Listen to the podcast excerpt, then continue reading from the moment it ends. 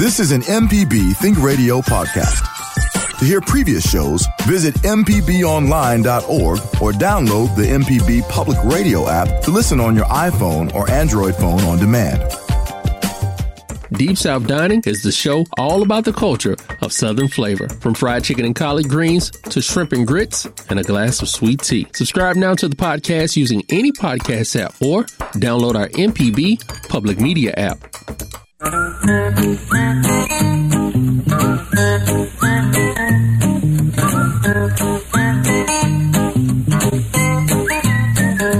Okie dokie, folks. Welcome back. Horticulturist Felder Rushing.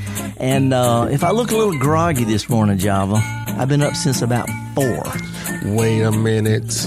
Yeah, uh, I mean... Yeah, I think everybody's I, probably maybe been up since about well, four. Well, you know, I, I need my beauty sleep, don't get me wrong, but uh, I got an alert on my phone. I mean, it was not letting me sleep, and I, I looked up and I said, holy cow, this is a storm coming in. And, you know, we have storms. Everybody has storms. I'm not complaining. I'm not saying, oh, we're special. But uh, it was just scary enough where I actually got up and put my jeans on because I didn't want to be found in my knickers up in a tree somewhere. No, it was it was a real a real deal thing happened, and that's always scary happening you, you during you, the sleep. You lost some power, though. Yes, we lost, I guess around four o'clock, four or five o'clock this morning, we lost power. Um, um, all of my kids are at my grand at my parents' house, their grandparents' house, because they have power, uh-huh. But we don't have power, and uh, yeah, that's just what we're dealing with. Yeah, you know, and again, I don't want to certainly don't want to discount the the real tragedies that happen. You know, like what the tornado hit Texas and all like that. But uh, you know, it was um, it just it's part of it. Anyway, it got me awake, and I got to catch up on some emails and stuff. So ain't no telling if I emailed anybody at four or five this morning. Uh, I apologize for my spelling. It's because of the weather. That's right. And we're going to be talking about gardening for the next hour or so. And Java, it is cranking up, man. Summertime is crank- it hot and humid. You know, just standing around with a hose in your hand, you have sweat dripping, and the bu- leaf-footed bugs and the uh, the insects and everything is just it's busting loose, man. It's busting loose. Yeah, you got to make sure that you um, wear your long hats. yeah. yeah. Matter of fact, a guy posted a picture, uh, a humorous picture on the Mississippi Gardening Facebook. Uh, with some, some wildflowers between his toes, you know, it's just, uh, you know, I've been out walking barefoot, you know, everybody's, but, but people, uh, I, I noticed that other people said, you know, you need to have that spot on the top of your foot l- looked at because it's just, uh, it's hat wearing time of year and uh, humidity and all, but anyway, a lot of people have got stuff going on with, with the, the rains that we've had the past week. A lot of people, uh, who grow corn is falling over. It's called lodging corn and sunflowers, they flop over. Uh, I had some uh, tall flowers, some old-fashioned coxcomb flowers uh, blow over. You just stand them back up and keep going. That's all it is. And speaking of rain, Felder, last Saturday you were at the Pickle Fest, which um, kind of got, got some got some rain. Yeah, yeah. Uh, I was at the uh, the herb garden behind the Ag Museum, which, by the way, anybody, if y'all are coming to Jackson, want to have a, a nice little stroll around an old town, small town, an old farm, an incredible museum, the uh, the Agriculture Museum on Lakeland Drive. It is really, really nice. It's family-friendly, uh, but it's, it's interesting. But uh, be sure to, in the little small-town area, to look behind the doctor's place at the little cottage garden we call the Doctor's Garden. It's got uh, culinary herbs. It's got all sorts of medicinal herbs that used to be used one hundred years or so ago, and a lot of antique flowers like you, like Grandmama used to grow. And uh, anyway, I was sitting in my truck because it was raining so much, the truck was rocking back and forth. And I was under an old china berry tree, but I was watching vendor tents get flattened. It was it was it was it was rough, but um anyway, that's just part of life, life in the South, you know. And these kind of rainfalls, harsh as they are, is what keeps us from being West Texas. So it's what makes trees grow. Lay some trees on the ground. But anyway, we're going to be talking about gardening, folks. I guess a cheesy tune coming up. Uh, we've got the uh, an answer to a question that nobody really ever asked coming up, but uh, it's all about what's going on in your garden. So we're going to start out right off the bat in Jackson. Talk with Jim. Good morning, Jim. How are you? Good morning, Felder. Jim Rosenblatt here. Howdy. I've got a question. I've got a question about herbicides. Okay. I, I'm. Uh, I like to pull up weeds, but I also like the ease of putting on a herbicide. I've heard you speak about Roundup before. Are there yeah. any other types of herbicides that you would recommend? Well, th- there's there's all sorts of herb, you know, herbicide. Anything that'll kill a plant is called a herbicide. You know, when, technically, when you're pulling weeds up, you're committing herbicide. You know, don't want to tell an old lawyer, don't don't want to explain legal terms to an old lawyer, but you're you're a herbicidal maniac when you get out in your garden. But uh, you know, there, there, there's a lot of things that are safe and effective. There's a lot of home remedies that'll burn plants down. You know, a lot of people just find squirting vinegar on some plants uh, will burn them down. It won't kill perennials, but it'll at least, you know, it'll clean up stuff in the crack of your sidewalk. Um, so there's a lot of home remedies, but when it comes to using a, a, a chemical herbicide, uh, there's a lot of different ver- varieties out there, a lot of different products. Some will kill some plants and not others. Uh, for example, there's one that will only kill grasses. You can spray it over everything out there. The only thing that'll die, Bermuda grass, crabgrass, corn, Saint Augustine. Um, and then there's some that that, are, that that will burn stuff down, and it also has a residual effect that'll keep more weeds from coming. But they're a little bit trickier, so it's not any one one size fits all. You know, when I recommend uh, Roundup, Jim, it's not because I'm proud of it, and I'm not. I'm not uh, sanctioning the, the over-abuse and uh, the big agriculture stuff, but squirting on some poison ivy, it'll kill it, roots and all, without, you know, and it won't come back. So anyway, there's just a lot of different products, just like medicines. No no one thing fits all. Uh, how long uh, do you have to uh, – will, will rain damage uh, the effectiveness of herbicides? Well, it depends. You know, like I say, there's some some you put out there, and uh, and they, they will last for, for weeks or even months, and rain won't affect them, you know, their, their, their, their residual effect. But some, you know, like whether it's vinegar or Roundup, once they dry, rain doesn't affect it, doesn't wash off or anything like that, so – Anyway, uh, again, there's too many different kind of products to have a, just a, a, a real neat thing. Both, both, uh, both synthet, both chemical and natural have pros and cons. And so I, I wish I could come up with a, a real easy answer, but there's not. What I do, uh, is I pull it by hand. You know, I will squirt something on some poison ivy or privet hedge or something that's hard to kill otherwise. Uh, but, you know, I found out, well, like with nutgrass, if you pull it, it'll come back, but if you pull it when it first comes back, before it gets a chance to get started again, and then pull it a third time, each time gets less. But the trick is you got to stay on top of it and don't let it get reestablished before you pull it that second. So I pull two or three times with nutgrass, and that usually gets rid of it without herbicides. Well, I, I think what I'll do is my punishment for using herbicides, I'll engage in some community service. there's, no, there's nothing wrong with using herbicides any more than anything using deodorant. You know, products are products, and, and they have their use, but don't don't don't overdo them and don't misuse. We run into problems with any kind of pesticides when people don't read the label, they don't choose the right product, or they misapply it, or they overuse it, and that's always going to be that's true of beer and wine. You know, there's a time and place, and don't overdo it. Well, thank you so much, Herb. Okay. I appreciate it. All right. Good luck on it. Right. See you, Jim. All right. Let's slide over to Clinton, talking to Danny. Danny, sound like you got something kinky on your mind this morning. uh, yes. When I was a kid, we always had a big garden, and we loved okra. And sometimes the okra would not produce. Yeah, it shut, shuts and down.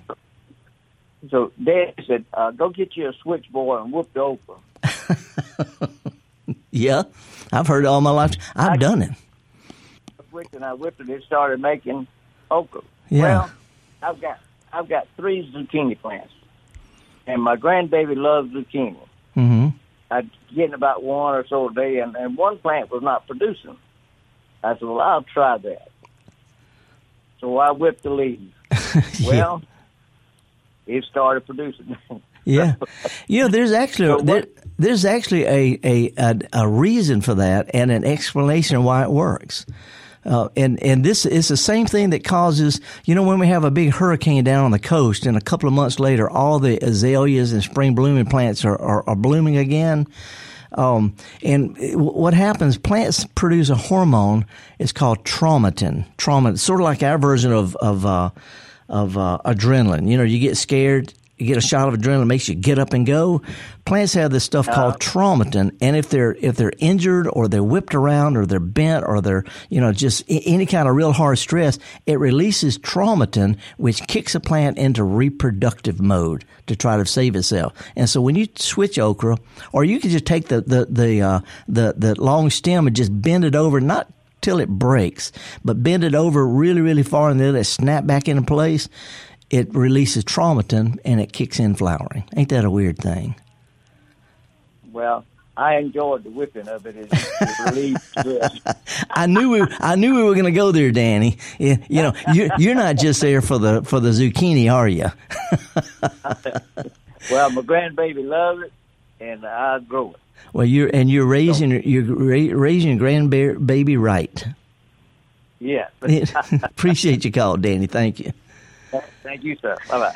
Let's see, Java, that would have been a good thing. Qu- answers a question I want to ask, you know, w- what does switching your okra do?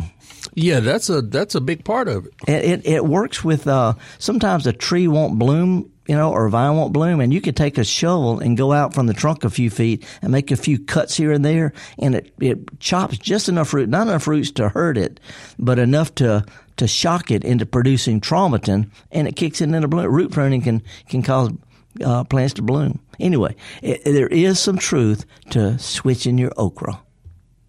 And not and not just for fun. Yeah, not not just for yourself. Uh. I mean, if you got that kind of uh, feeling in you, go pull some weeds, okay? Just pull some weeds.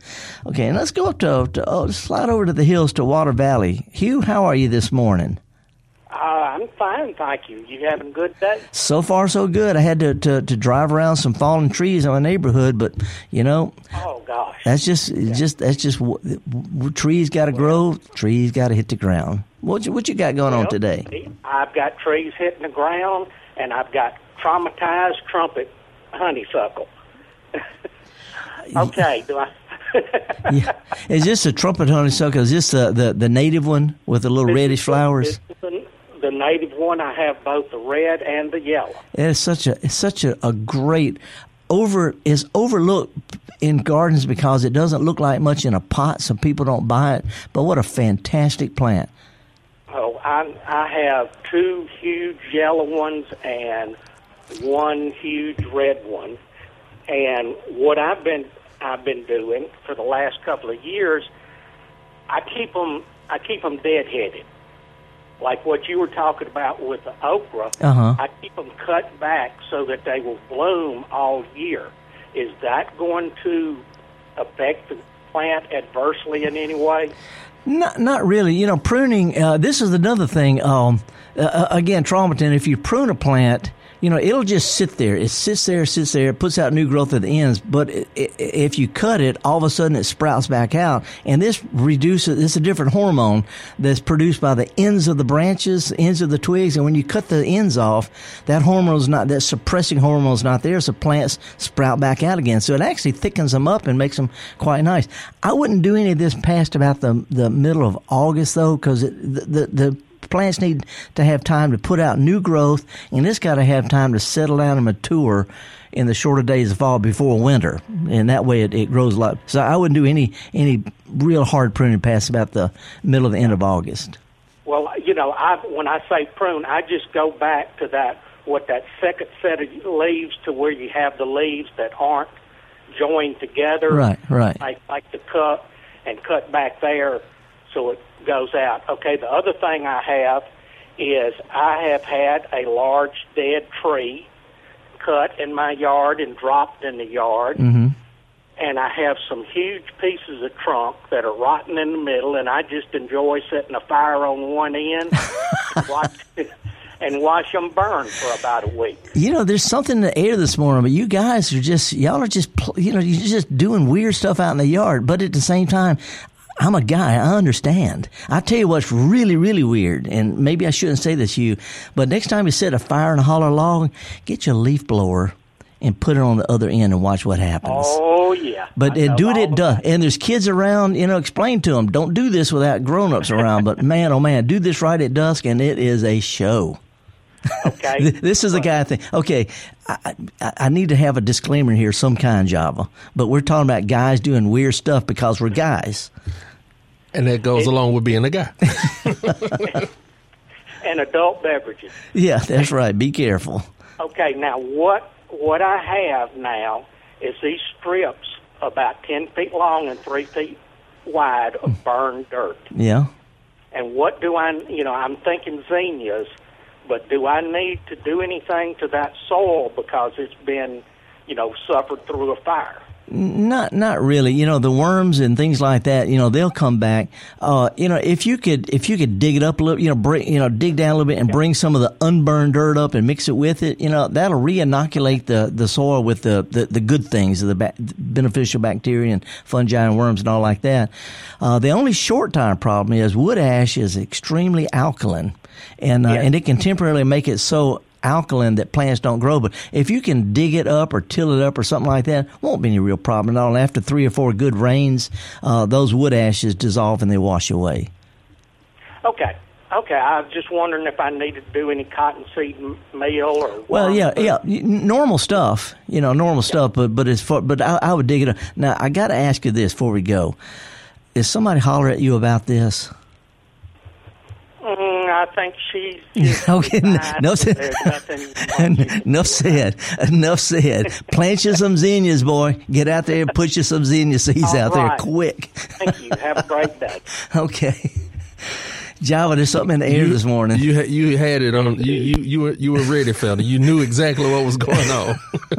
Well, you know, we've all been hollered at. You know, that was that was funny. I told somebody the other day that the only thing that holds me back is my mother, my dear old mother, who's been dead all these years. I swear, she's standing behind me right now, and she's going to smack me on the back of the head if I don't straighten up. She she put it on you. Okay, who we go to next? John down in Mobile, Alabama. Hey, John, how are you this morning? Not yet. John oh. is actually being queued up. Let's okay. go to Tupelo. Tupelo, Madeline in Tupelo. Good morning, Madeline. Hello. Good morning. Howdy. Hi. What's up? Hi. Um, so... I've got a couple blueberry bushes on the side of my house, and they're about three years old. Uh-huh. I know they've got to be established for a little while. Well, the past several years, I've just planted random vegetables around them to encourage pollinators around. Mm-hmm. But this year, I know I'm not going to be able to put the normal vegetable bin in around them, but I didn't know if there was a flower that you would recommend or some other plant that, like a perennial, would be great just to be around to help encourage um, more butterflies and bees. Yeah, this this this there's all sorts of things. You know, this is something decades ago. Uh, me and a, a gal named named Eve Dingus, we put up a twenty thousand square foot butterfly greenhouse at the Jackson Zoo, where people you know went through and all like that. And we put maybe uh, thirty different kinds of butterfly plants in there. But if we wanted to take pictures of butterflies on plants, we always went to lantana and zinnias. You know, they, you know they're easy to grow. They are good for all sorts of pollinators, but, you know, th- those are the easiest ones. And there's a good uh, double handful of dependable plants that bloom a long time. But I would start with uh, lantana, which will, uh, some zinnias, you know, even some small zinnias, uh, any of the perennial blue salvias. You know, they, they come back every year. They're terrific, not just for, for, for butterflies and bees, but for hummingbirds. Matter of fact, a hummingbird sticks his head up in that open blue flower, or perennial blue salvia, and it puts a little dab of pollen on their forehead, and they take it to the next flower. I wish I was making this stuff up. But uh, but the perennial blue salvias come back year after year, and they bloom all the time. And they, and they come with there's different different varieties, but in general, they all are real dependable perennials, good pollinator all year. Good deal. Well, thank you. I appreciate that. Well, I want I want to throw something out though. You you know you said uh, you putting the you're not putting these out for the blueberries. You put it out because you want to get more out of the space. Because blueberries don't need help with pollinators. You know they, they, they have their own flowers and actually their own set of bees that, that do the pollinating. Well, and again, I don't know too much about them. I've just I've planted them and willing to be patient to see what happens in a couple of years. And they've been like each year they get a little bit bigger, but you yeah. know just here, here, it's been growing. Here, here's but I've always been told that you have to have two different bushes Well, pollinators come around them. No, no, the pollinators, pollinators out there anyway. Pollinator, native, po- po- little native bees and the flies and, and even the honeybees, and th- they're already out there. That's that's not a problem. And they tend to bloom early. So pl- putting pollinators out in the summer, these plants bloom in the in the late winter and spring. So you know that's that's the only time you need the bees. But here's and I grow blueberries. I've been growing blueberries forever. Uh, don't have room for a lot in my yard, so I dug one big hole and I put five different kinds of blueberries in the same hole. And they're growing together as one big old pretty bush. Uh, and you get better oh, production. Wow. Yeah, you get better fruiting if you have two or more different kinds, varieties of blueberries. But one blueberry can make can make berries. Uh, okay. So, well, good. That that was very helpful. Here, here, I might just get me some more blueberry bushes instead of Well, here, here's here's the deal, and, and just, just a real quick little checklist. When I plant blueberries, when I recommend other people, it's a terrific landscape plant. Mine are loaded with berries right now because I covered them up in that late freeze. But uh, three things. When you when you plant them, add some real peat moss to your soil, you know, real Canadian peat moss or good quality potting soil, which is peat moss. Add it to your dirt so it's mostly dirt, sort of like a handful of crackers crumble up in a bowl of chili. That'll give you the idea of how much. But make a nice wide hole, at least two, maybe two and a half or even three feet across. Add a little stuff to the dirt. And then when you plant the blueberry, loosen up its potting soil so it can get used to this new dirt. And then every time it sends out some, some suckers or new growth in the spring or early summer, snip the tips of that off. And instead of them shooting up long and tall, each one of those will branch out. You'll have a more compact plant, more twigs, more flowers, more berries. So anytime up until about the first or middle of July, if you'll just snip the tips off of this year's growth, the stuff that came out this year, then it'll stop it growing mm-hmm. long. It'll make it branch out and have more berries. Perfect. And if I wanted to plant some more bushes, is there a better time of year to do that? Nope. I mean, is summer okay as long as I keep it watered? The, yeah, yeah, a, a good soaking once a week, plenty. Don't keep them too wet, uh, but a good soaking once a week. But the answer, any plants in a pot can be planted any time you can dig a good hole. And this is not a great year, good, great time to get out. But with all this rain, if you can go ahead and dig a pretty good hole now, add some stuff to it, cover it with bark mulch, or plant some flowers or peppers or, you know, something. In other words, get the hole done while you can, and then when you get the blueberries, the hole's already dug.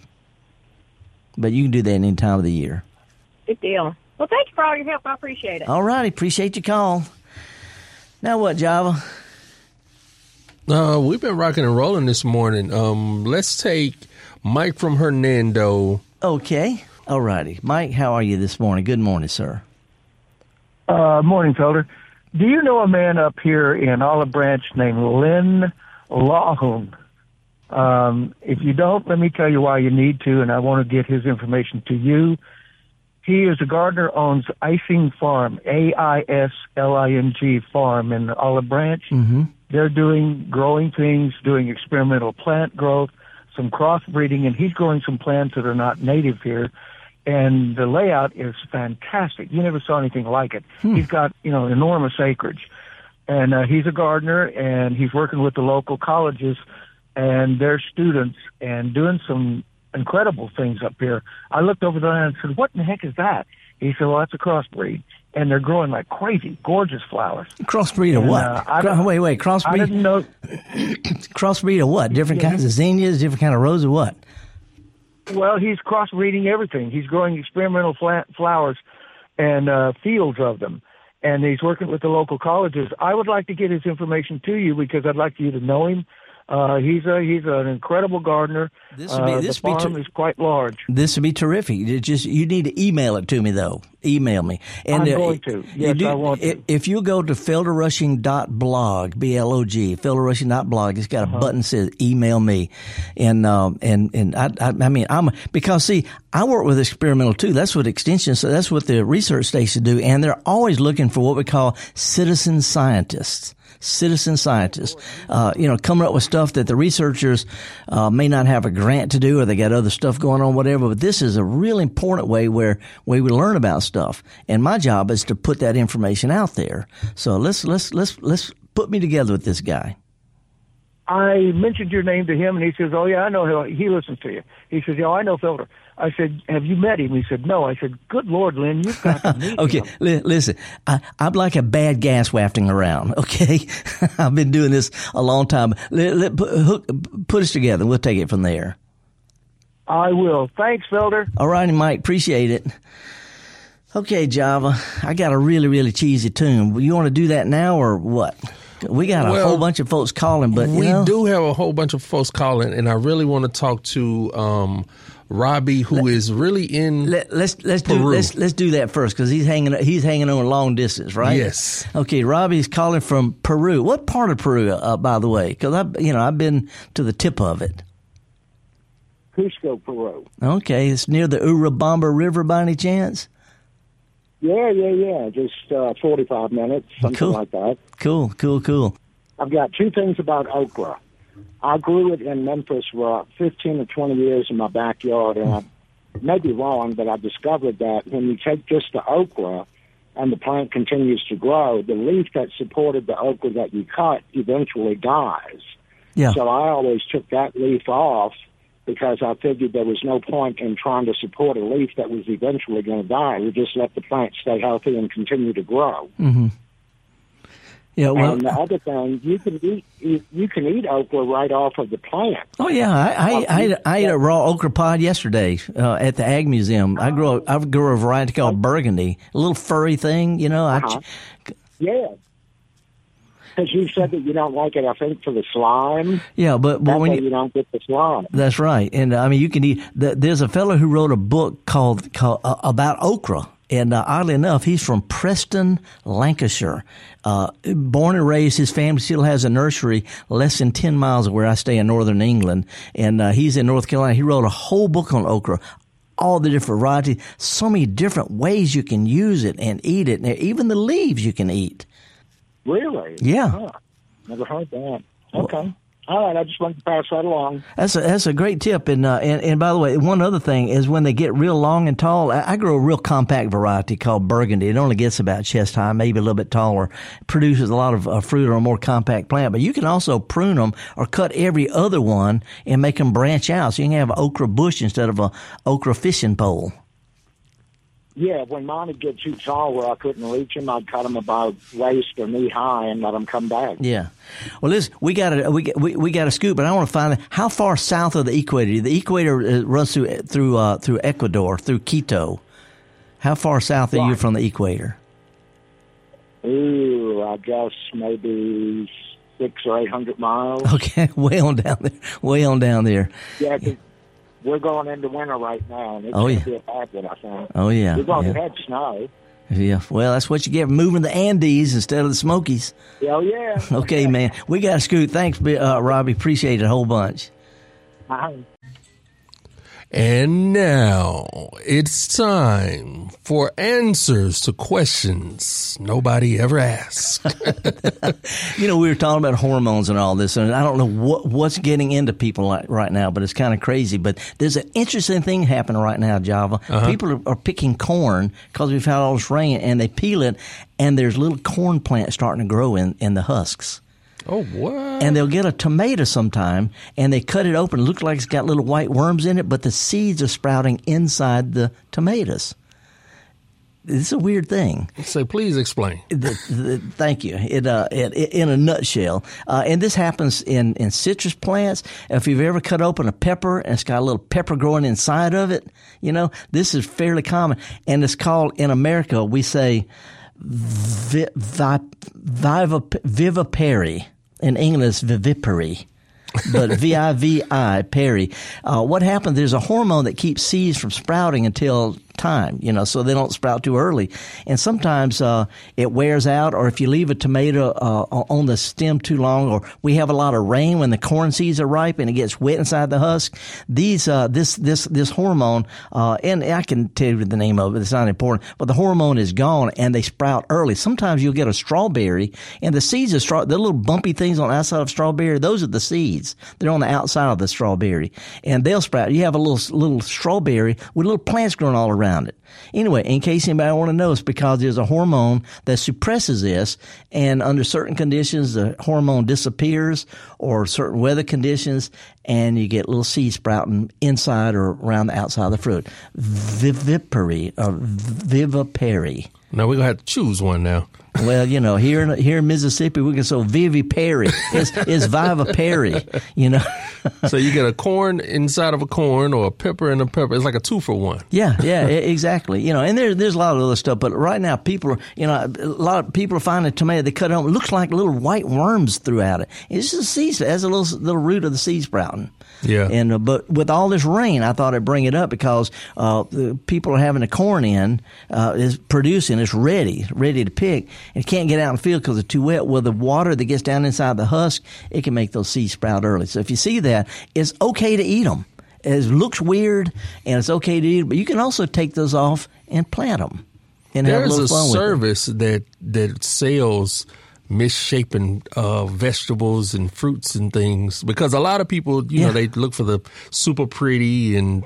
But it's still, you can still eat these things. Yep, yep, yep. Well, anyway, viv, viv, vivipary or vivipary is uh, what's causing those seeds to sprout in there. Not that anybody ever asked me this, Java, but there it is. There it is. Let's let's get back to the phones.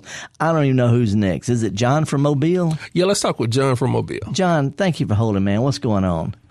Oh, good morning. Uh, I've got an eggplant question. Mm-hmm. Uh, I've never planted it till this year. As a matter of fact, we don't even like it. But, uh, a friend gave gave us some plants, and we put them in the ground and got some eggplants growing. And thinking to myself, okay, when do I know that they're ready to pick? So I read a little bit and said when they're shiny and glossy, they're ready to pick. Mm-hmm. So we picked a couple, gave it to some friends, and he said we should have let them get bigger. So how long after they get glossy will they stay glossy before they don't get glossy and they become hard? You know, this is a this is a good question, and every single time you pick one, that same question is going to come up because there's not a straight answer to it. You can eat them when they're really, really little.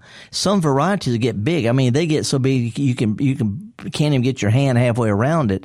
But um, yeah, you know, if you let them where they, they stay where they get glossy, they get really mealy taste. So the, the the answer is anytime you get around to it, if it starts looking kind of dull, it's too long. But there's there's no uh, in different variety. There's some that are that look just they're shaped like and look like goose eggs. They're white and they're shaped just like an egg. Some are long and skinny like a zucchini, or uh, you know. And, and so there's all different varieties. But the the straight old traditional one, they can get big enough where you know you can barely put your hand halfway around it. Still shiny. So there, there's not a straight answer. So in any time up till it starts to lose its shine. I would say these are typical you'd see in, in the grocery store. And yeah. It, they were about four to five inches long, and you know, okay, it says when they're shining, you can see your face in it. Yeah. They're ready to pick, so yeah. I picked them. And yeah. I've seen the Japanese uh, eggplant that are long and skinny like zucchini. And the, the the ones that are shaped uh, like little I, little white little little white big white eggs, you know, I mean, just about the size of a goose egg. But anyway, different varieties. And when you get stuff from the store, uh, you know, the seeds or, or the plants, it may be a, a, a modern hybrid, and they're bred to be ripe when they're smaller, easier to ship and all like that. So he might be thinking about one that that, that, that Aunt Mamie used to grow that got really really big. So so it just depends on the variety. Yeah, maybe. So anyway, I, I have no idea what, what this guy gave us, but they, they grew and they produced. So I, I was, I said, okay, we can do it.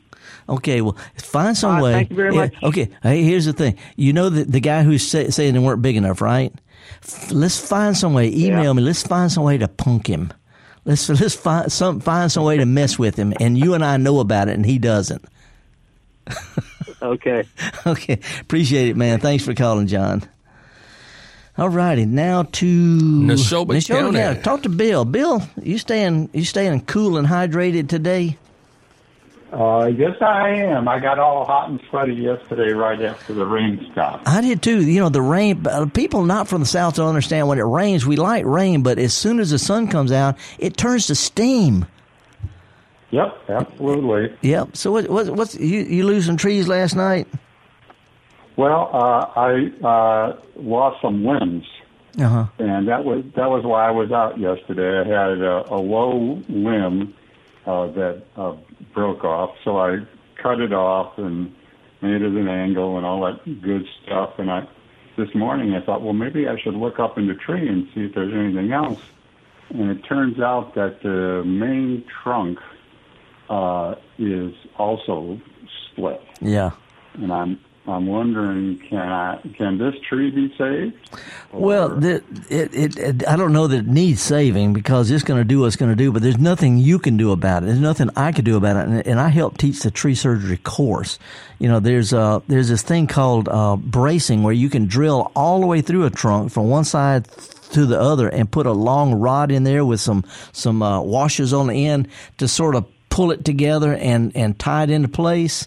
Uh, you know, you can do that with cables. You know, there's all sorts of tree surgery tricks like that. But the bottom line is once it splits open, if it's been open for a day or two, it's got dust and all sorts of stuff that's got wood decay fungus in it. And sooner or later, it's going to hollow out. There's just nothing we can do about that. So, um, you know, uh, is this uh, unless a tree is close to a structure? One of my neighbor's big limbs is hanging right over my driveway that wasn't hanging over it yesterday. I noticed this morning the leaves brushed my Jeep when I backed out of the driveway, and it's a big limb, and it's at least five or six feet lower than it was yesterday. It's going to fall. Um, we could brace that, you know, we could cable it or something like that, but sooner or later, just going to have to be cut off. And uh, and there, there's no. Go ahead. So what? If I go ahead and cut it off, uh, I mean, that's in, it's in the middle of the tree. It's, yeah, uh, yeah. You know, this and, and this this happens out in the woods. This is where owls and flying squirrels and stuff like that live. You know, this is actually fairly normal. The inside of a tree uh, is, you know, when, when you look at the rings of a of a of a branch that's been cut, that's all dead wood. The only living part of a tree, that part of the tree, is right under the bark. The the current year's growth, that will be a ring later. But once you get the inside exposed and gets dust or dirt or anything like that, it's going to start to decay, and there's not a thing we can do about that except just, just go with it. So if it's a danger to something, if it were to split off, uh, I'd, I'd, t- I'd, I'd trim it. But otherwise, you know, just, just, you know, go with this flow. This is real, real natural, and lots and lots of creatures live in the, that part of those trees. Lots and lots of cre- uh, creatures. But no, nothing you can do about it other than uh, live with. Here, here's, here's, Here's my, my order of importance, my four, my philosophy on approach to things. If you can't fix it, flee it, or fight it, flow with it. So, but no, okay. there, there, there's no treatment for it, so I'll just keep an eye on it and think about uh, possible damage when it falls. And it may be fifty years from now, might be next week. We just don't know. Any, anybody who tells you more than what I just said, making it up. Okay. All righty. Uh, well, I I think I, uh, Did, uh, uh, you, I'm, I'm still undecided. You know, if we were standing there talking, face-to-face talking, we would both throw it, we'd, we'd push our shoulders up, we'd put our hands up and say, well, I don't know. And that's that's the truth of it. I don't know. But uh, it could live for a long time. Uh, but there's there's nothing there's nothing anybody can do about it. So just cut off what's going to be a, a, a danger or it really bothers you, and that's all we can do. Okay, all right, I'll give that a try. Yeah. Oh, let me throw out one other thing for for you and any other folks who are listening who have a lot of damage. We don't have to haul limbs and stuff off. You can push them off to one side and stack them up, and you know, put them in a row or something, and then throw branches and twigs on top of that, and then throw leaves on top of that. It's it's called hugelculture. Uh, just pile limbs up, put branches on top of that, put leaves on, and then next year plant you some ferns around it. You know, this has been done forever. You don't have to haul them all off. You can use them to create a nice little habitat for lightning bugs and pollinator bees and lizards and stuff like that, and plant azaleas around in a couple of years.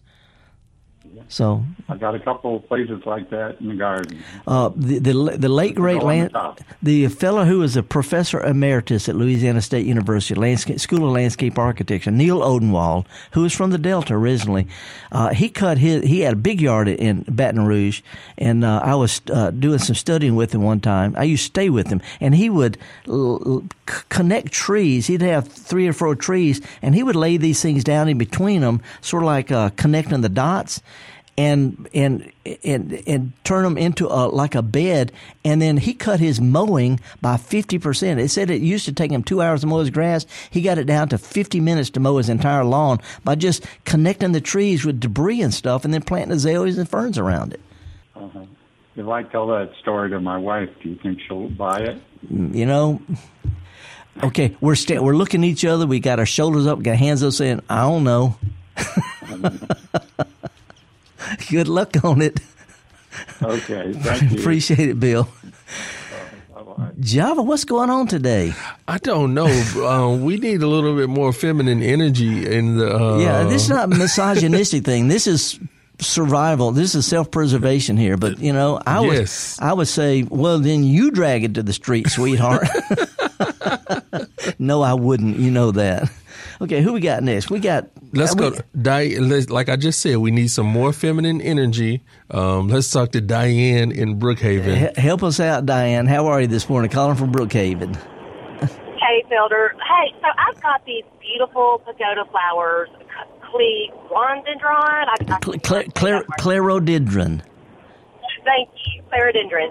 But anyway, so I've got these beautiful pagoda flowers, and um, and I'd like, we're about to move, uh-huh. and I'd like to take some with me. Is there a way that I can do that? I know that they... They, they make um, suckers. Or, yeah, yeah they, the little plants come up all around it. You know, if you cut some of those back to, like, let's say, I don't know how tall they are, but, you know, a foot, foot and a half, two feet or so tall, and dig up that little root and put it in a pot, it will it will not only survive, but it'll branch out. See, so if you're going to dig some, go ahead and cut them back first. This uh, it'll help it survive, and it'll make it a healthier plant. Okay, so I just cut it back, and then I can dig it up and put it in a pot, and then it'll yeah. be good for next year. Yeah, and okay. uh, let me ask you this, though, uh, because when you say pagoda, um, th- there's a lot of folk names for plants. Is this the one that makes a small tree that's got the, the white flowers, got the little pretty uh, uh, red calyx, and then makes a, a nice little blueberry type thing? Is it a small, real fragrant small tree, or is it the, okay. the running kind? No, this is the red, this is the red kind that looks like uh, giant elephant ears. And then it, and it then it shoots up a stalk with a okay, with a okay. Flower, a lot of flowers look like pagodas. It's okay, like you're pagoda. You're actually talking about but that Clerodendron. I was thinking, okay, that's what I was getting at. Uh, that's the one you must. Is this in Brookhaven or is it down close to the coast? This is in Brookhaven. Wow, I didn't know they grow this far north. Yeah, it's a, it's a spreading perennial. Uh, go ahead and cut it back and move those. That it's a, I was thinking the, the a lot of times people call it. There's a there's a tree Clerodendron that some people call um, I can't even think of the name. Anyway, it it's more common this far north. The one you're you're talking about really does better on the coast and in Florida. So, uh, but if it made it through the wintertime, I want a piece of it. Well, do you think that it'll survive in Jackson? Uh, Brookhaven, you know, is only forty-five minute drive south of Jackson. As long as you put it in kind of a protected place, I, I would think so. Uh, but this one I associate with Florida and the Gulf, uh, Gulf Coast. Incredible, uh, big cluster of, of red flowers at the top. But, yeah, cut it back and move those. Every year, they die back every year, and then yep. they just come on back. Yep, so. yep. Yeah, there's a Clerodendron tree that grows here in, in Jackson area um, that had one at Mynelle Gardens for a long time, and uh, and it, it does well too. But yeah, let's give it a try. And if you got an extra well, one, you know, if you, if you got an extra one, I live in Jackson. I'm just saying. All right. Well, I'll drop it off at your house. Thanks, Felder. Appreciate okay. It. Appreciate it. Thank All you. Right. Okay, we got blue and and uh, sort of a teal color and orange. Do I go with the orange one? um, I don't know which color you're looking at. Is that Jesse in Oxford? Jesse in Oxford is up next. I, I'm, I'm seeing a pattern here. I'm catching on here. Jesse, how are you today? All right. I had a question for you. Uh, my mother-in-law is going to get a lot rid of some of those uh, bushes. They're in every subdivision, cheap little bushes that goes below the windows. Yep. And she wants to get rid of them. And uh, this weekend I was supposed to go with a pickaxe and dig all of them up. And she told me I could have them and all that. And I was going to try to plant them next to my driveway. Is there anything I need to do after I dig them up to help, um, I guess, help them regrow or after I cut all the roots and everything? Because I don't know how deep they are. They've yeah. been there since they moved there. And she said she hates them and she wants them gone. So she said I can have them. Yeah. How, how long? How, about how long is, have they been there? About how long is the house? Uh, the house was built in the eighties, nineties. Yeah. Uh, okay. Here, here's here's the deal. First of all, it's a heck of a job. You're going to kill yourself on a hot, humid weekend like this doing this stuff, uh, but it's possible because the ground is moist. Do two things before uh, b- before you, you, you dig them. Cut them back. I mean, cut them back to where there's not a leaf left on them. I'm real sure of what I'm saying. I've done this countless times, just countless times. If you don't cut it back, first of all, it's going to be harder to dig, and it's going to make you hot. It's going to make you mad. You're going to resent your mother and all that kind of stuff. But if you'll cut them back, uh, they're easier to dig, easier to move, but also it takes all the stress off the top of the plant because you're going to be cutting most of the roots, leaving most of the roots behind, and those tops this time of year need those roots. So the way to fix that is to get rid of the top. They'll sprout back out. If they have a half a chance of surviving, cutting back doesn't hurt them at all. It makes them sprout back out. So cut them back. Dig as big a root ball as you think you can pick up, which is about the size of a basketball, a little bit bigger, by cutting straight down all the way around in a circle, and then outside that circle, cut up under it. So you can lift up a nice little neat root ball. It's like digging a piece of cake out of the middle of a cake. You know, you don't want to booger it up. You want to cut it around and lift it from the bottom. So do that, and that'll help a whole lot. You know, if you can, if you got some big pots you can put them in temporarily, that'd be great. But the main thing is try not to break the root ball. Cut them back, dig, cut straight around, then dig up under them like scooping out of some uh, a piece of cake, and uh, and try not to break the root ball. And, uh, and yeah, I was going to put garbage bags around the bottom of them and tie them so I could keep all the dirt and root ball with them. But here, here's the problem. That, Here, here's the problem with that. And, and I, my family had a, a nursery where we planted stuff in fields and dug them and grew them. If that root ball breaks, it's going to kill the plant, see? So if you're going to put it in a garbage bag, try to get a, you know, no bigger than a basketball, because if it breaks, if it sloughs off, it may survive, but there's chances go down. So not too big a root ball. Don't hurt yourself. Don't break the root ball.